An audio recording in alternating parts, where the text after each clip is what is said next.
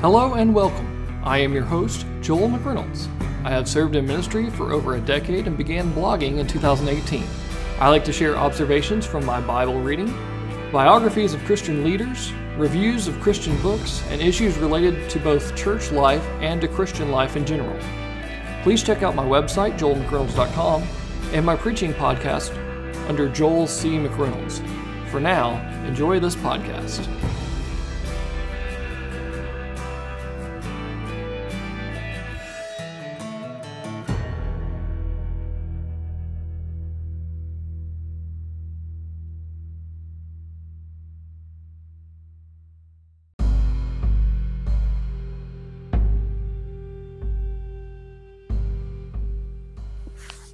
Welcome to day 28 of Journey to the Cross, a 40 day devotional leading to Easter. As should be expected, after Jesus raised Lazarus from the dead, many people believed in him. Yet some went to the Pharisees and told them about what Jesus had done. We read their response in John 11 47 through 53. So the chief priests and the Pharisees convened the Sanhedrin and were saying, What are we going to do, since this man is doing many signs? If we let him go on like this, everyone will believe him, and the Romans will come and take away both our place and our nation.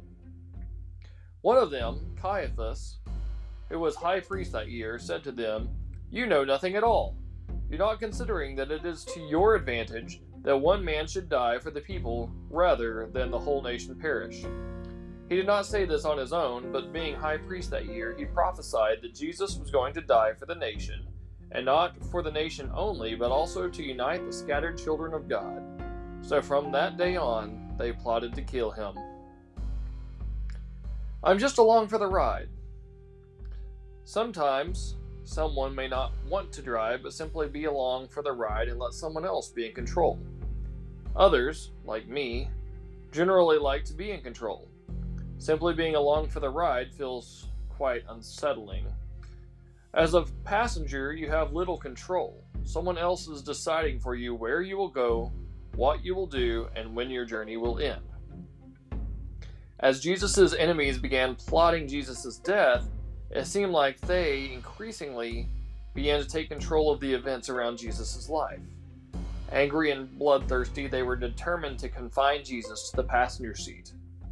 What they didn't realize was that the passenger seat in this story is more like the one that I had in driver's education. The teacher has a steering wheel and pedals too. He's always in control. Jesus was not just along for the ride, he was in full control and certain to reach the destination to which he had committed. Even Caiaphas's words in this passage confirm that Jesus would die for the Jews and the scattered children of God. He just didn't understand what that really meant. From time to time, suffering and sadness try to drive everyone's life. You may feel like the events of your life are out of your control, and many times you're likely correct, but it is never out of God's control. When you feel like your life is out of control, know that Jesus, your Savior, is still in the driver's seat. He will never take you where His grace cannot sustain and bless you.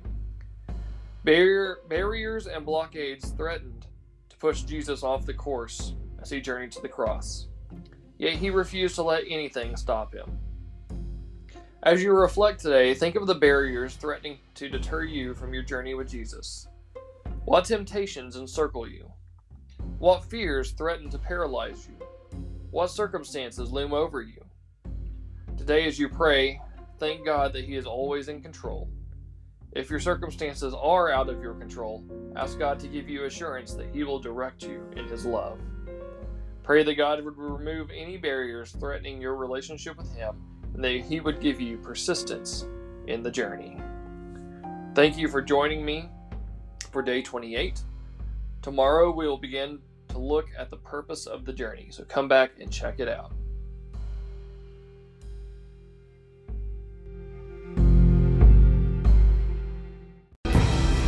Thank you for listening to my podcast.